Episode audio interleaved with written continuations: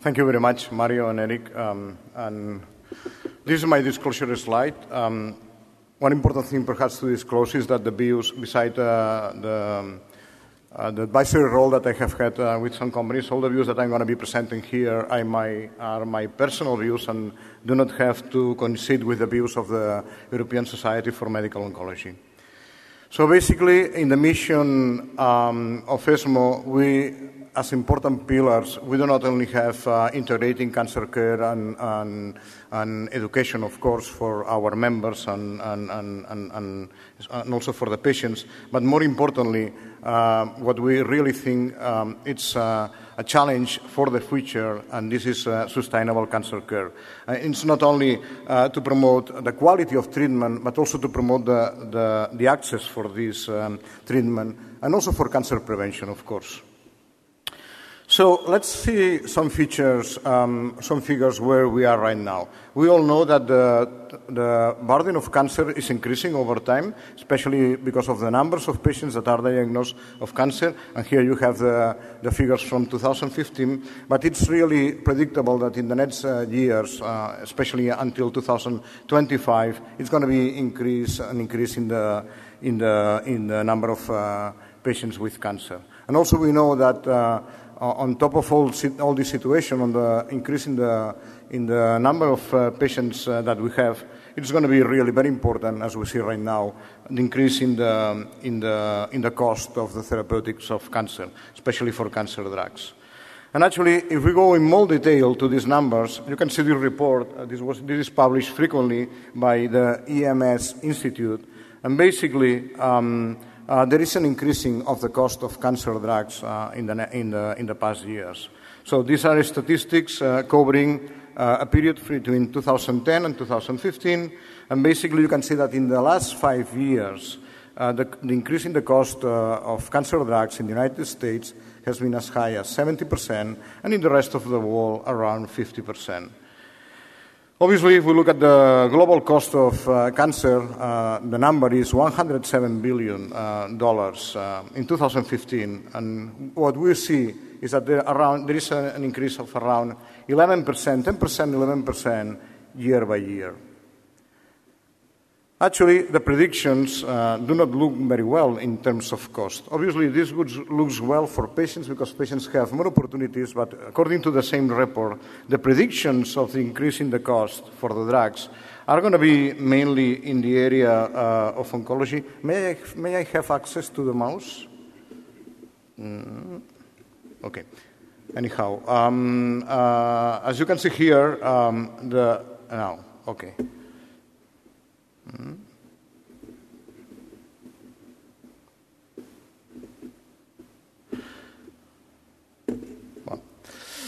Um, uh, the cost uh, basically is going to be the increase in the cost basically is, is going to be related in the area of oncology and immune immune modulators. There are other areas that is, is a small increase, for, example, in the endocrine therapeutics and also in hemostasia. But most of the cost, uh, at least the prediction in, until 2020, it's going to be related to oncology.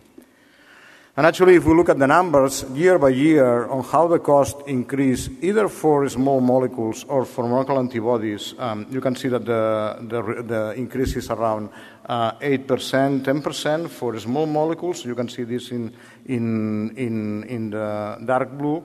And also for monoclonal antibodies, that is rapidly increasing uh, at the bottom um, from 10% up to 17%, for example, the increase between 2015 and 2016. So the problem is there, and, and, and the worst problem is, is, has to come. So if we look at the CAR, uh, CAR T therapies, uh, actually these are uh, treatments for very selected patients, but uh, with a high potential for cure.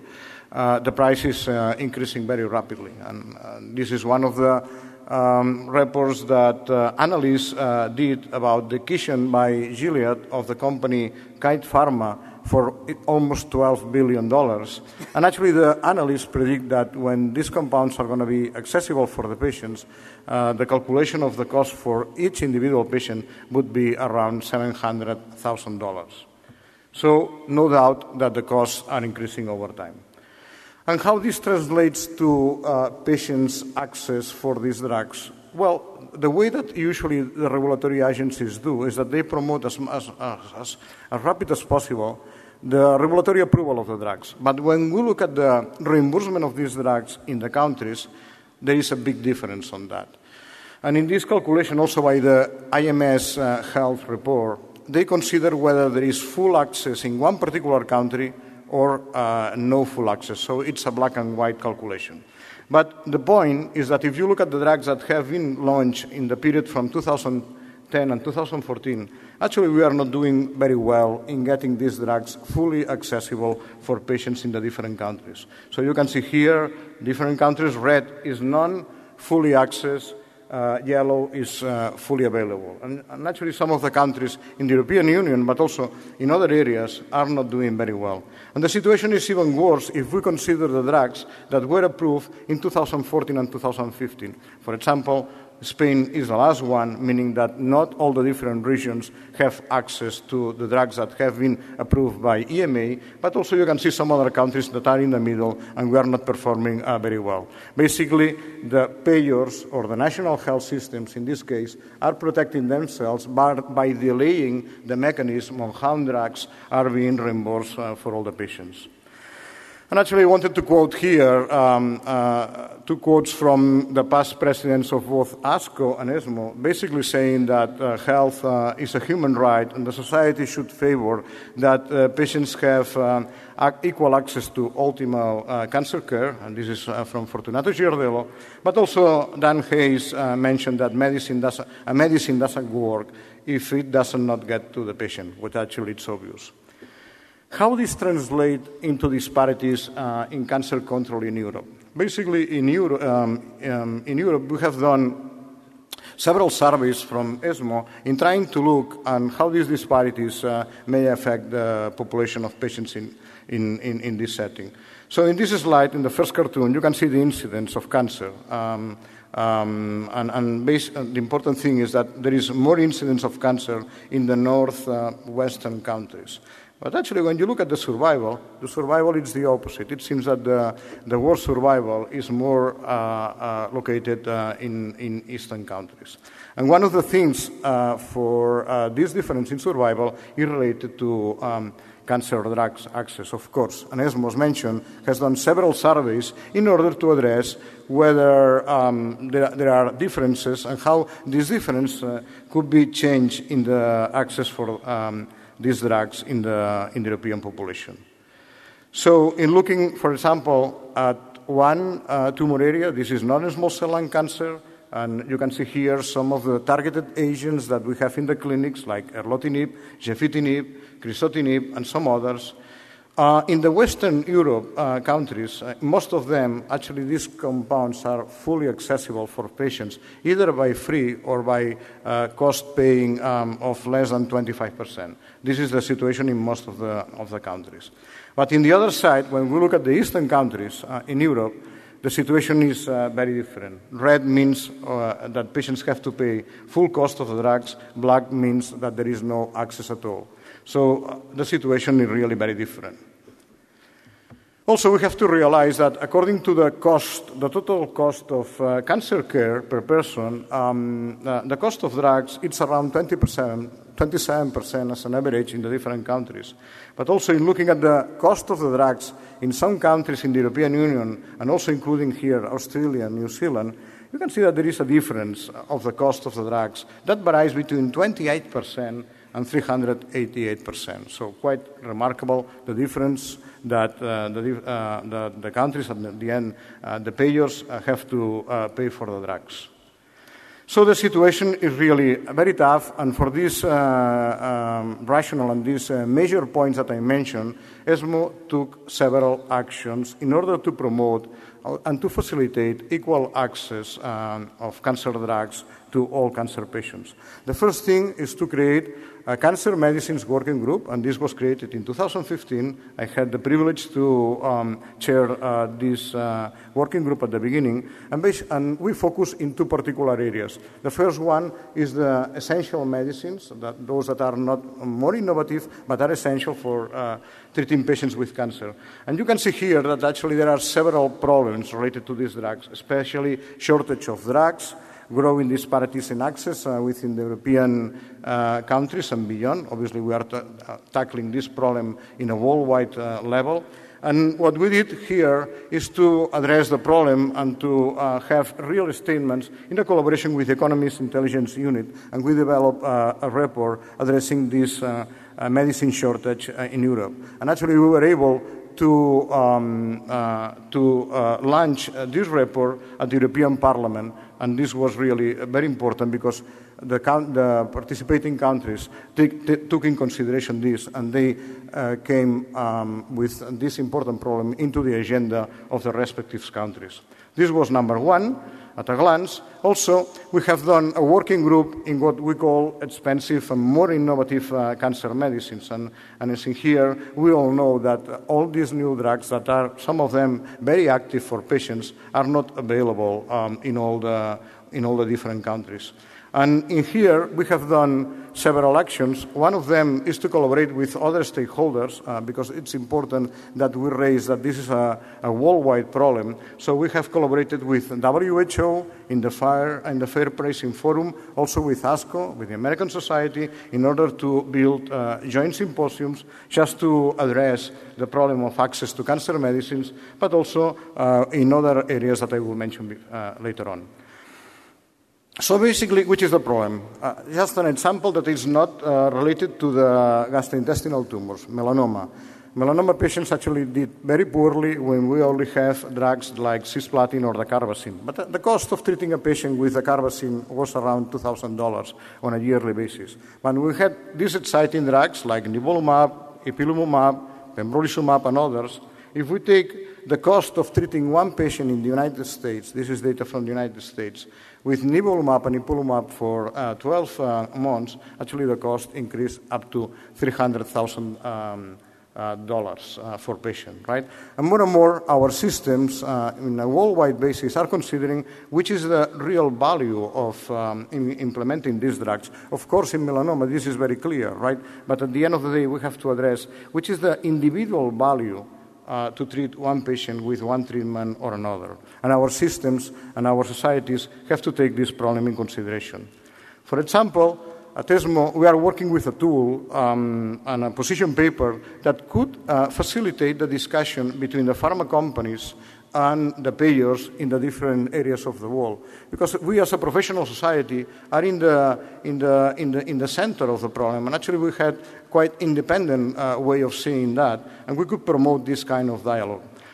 For example, if we look at one particular drug, in one particular tumor, we could calculate the value of that drug um, in a referral country, like, for example, Germany or Switzerland, the one that we decide, and, this is going to be obviously based on the GDP of the country, also on the percentage of health uh, cost uh, of the GDP, and also, and as we mentioned before, uh, after, um, on the consideration of the magnitude of clinical benefit scale, and of course the frequency of the disease. And when we want to translate this to another country or another region, we could easily consider which, be, which could be the range for the discussion uh, in considering also the regional or the country parameters according to the GDP, the, again, the percentage of GDP in health expenditures, but also in considering the, the frequency of the disease. Obviously, this is going to be a tool that could facilitate this dialogue. It's not that ESMO is going to be considering um, specific discussions for specific drugs in the regions, but at least having these kind of tools that at the end would promote this seminal concept that is the geographical adapted value-based reimbursement. So reimbursement adapted to the value and to the geographical parameters of the different um, economical parameters of the different geographical re- regions. regions. The other point is to uh, promote uh, a value based uh, characterization of the drugs that are approved by the regulatory agencies. And in here, uh, ESMO promoted the magnitude of clinical benefit scale uh, by the committee with the same name. And here, we are not alone, as you know. Other important stakeholders like ASCO, Sloan Kettering Abacus, and NCCN, among others, have also contributed to the field.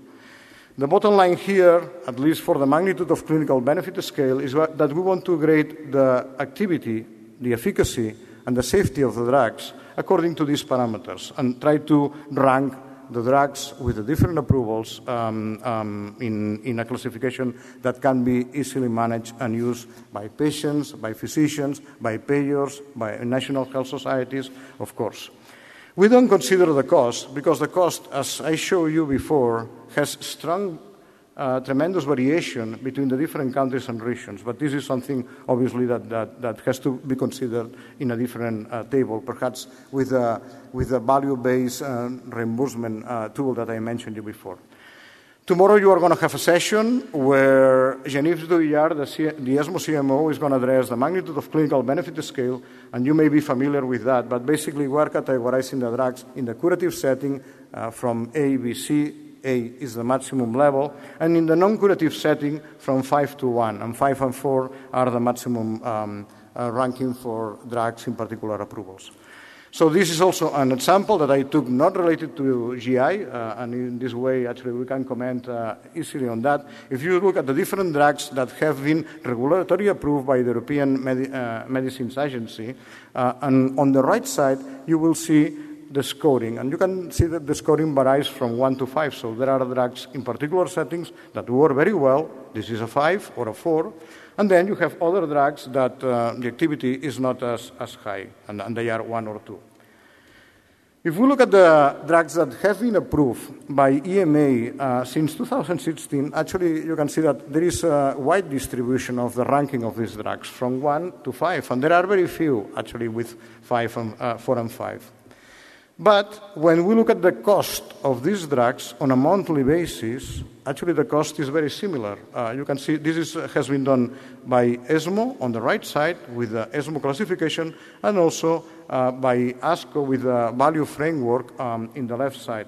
And the, the bottom line here is that the cost of the drugs in a monthly basis is quite constant. I mean, probably because uh, the cost or the price of the drugs has been mandated by the market rather than by the real value of the drug uh, in each setting.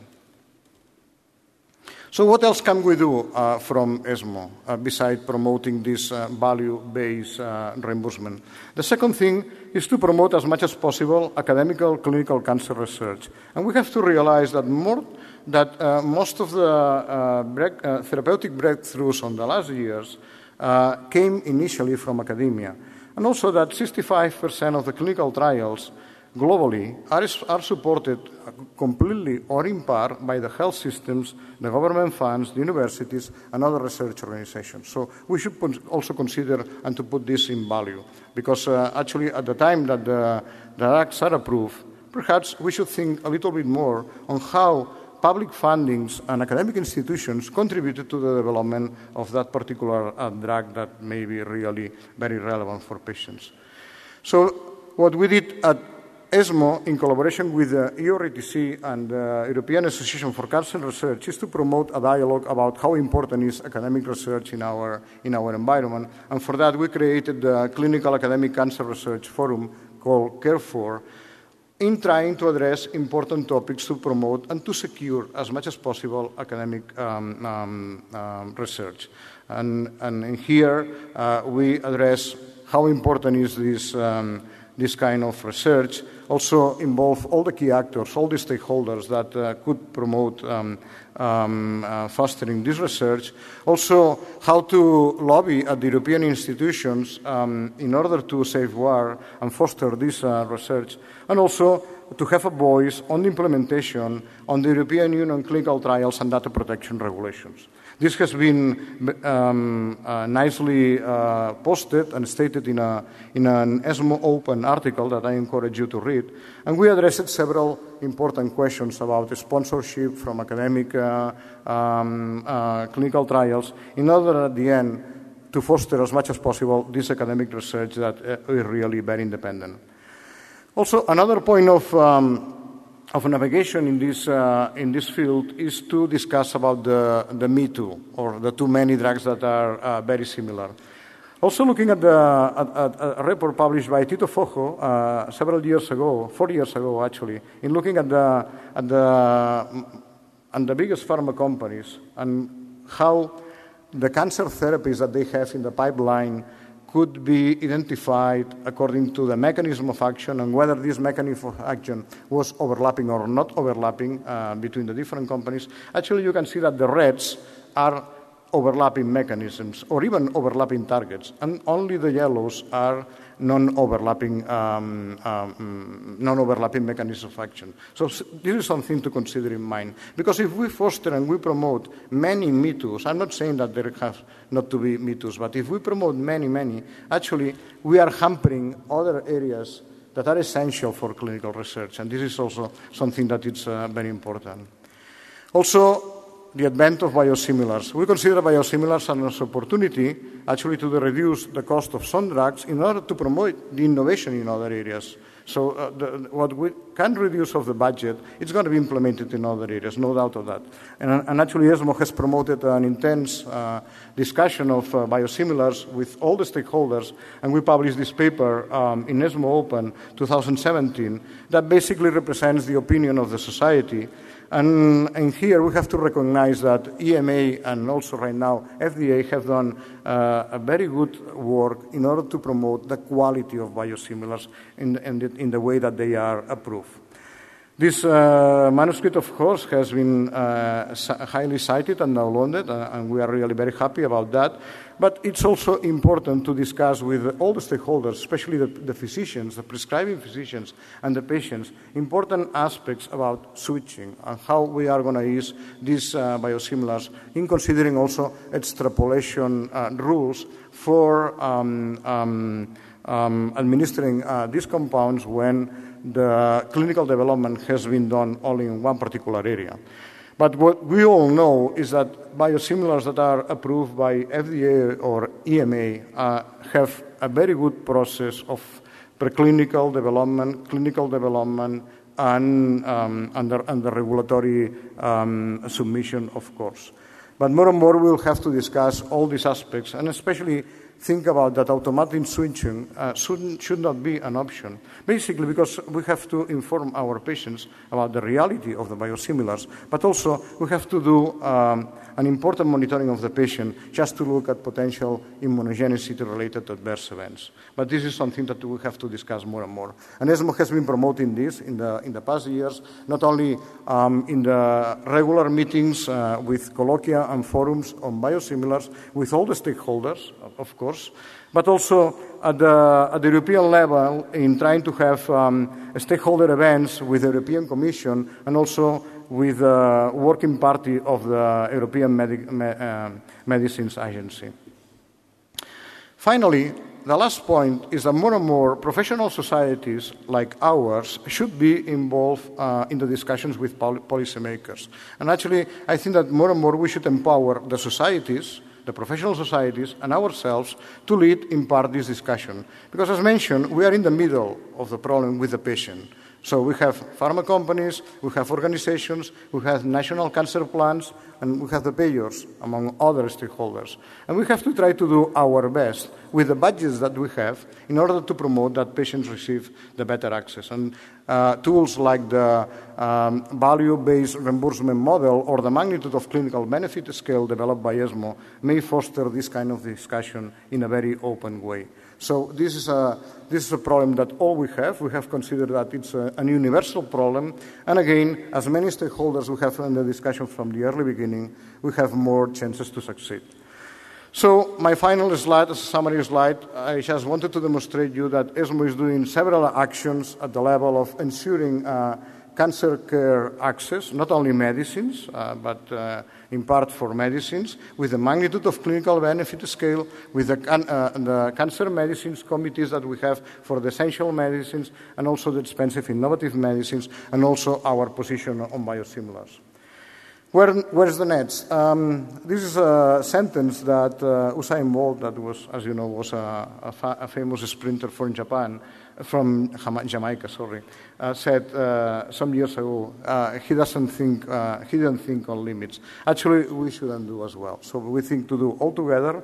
I want to give credit to the many people at ESMO in the different committees and working groups have collaborated um, in all these discussions and promoting these tools and these papers. Here you, are, you have mentioned the members of the different committees, the Public Policy Steering Committee led by Paolo Casali, the magnitude of clinical benefit committee right now led by Elizabeth de Vries as well as the Cancer Medicines Committee, also the leadership at ESMO with the presidents, the CEO and the CMO that prompted this kind of dialogue far back in 2013, and this was really very important. The ESMO staff uh, that collaborates in this. Also, uh, the other stakeholders that have collaborated in this uh, nice uh, trip on doing um, uh, these important uh, products, and also from my local institution, Amanda Wren.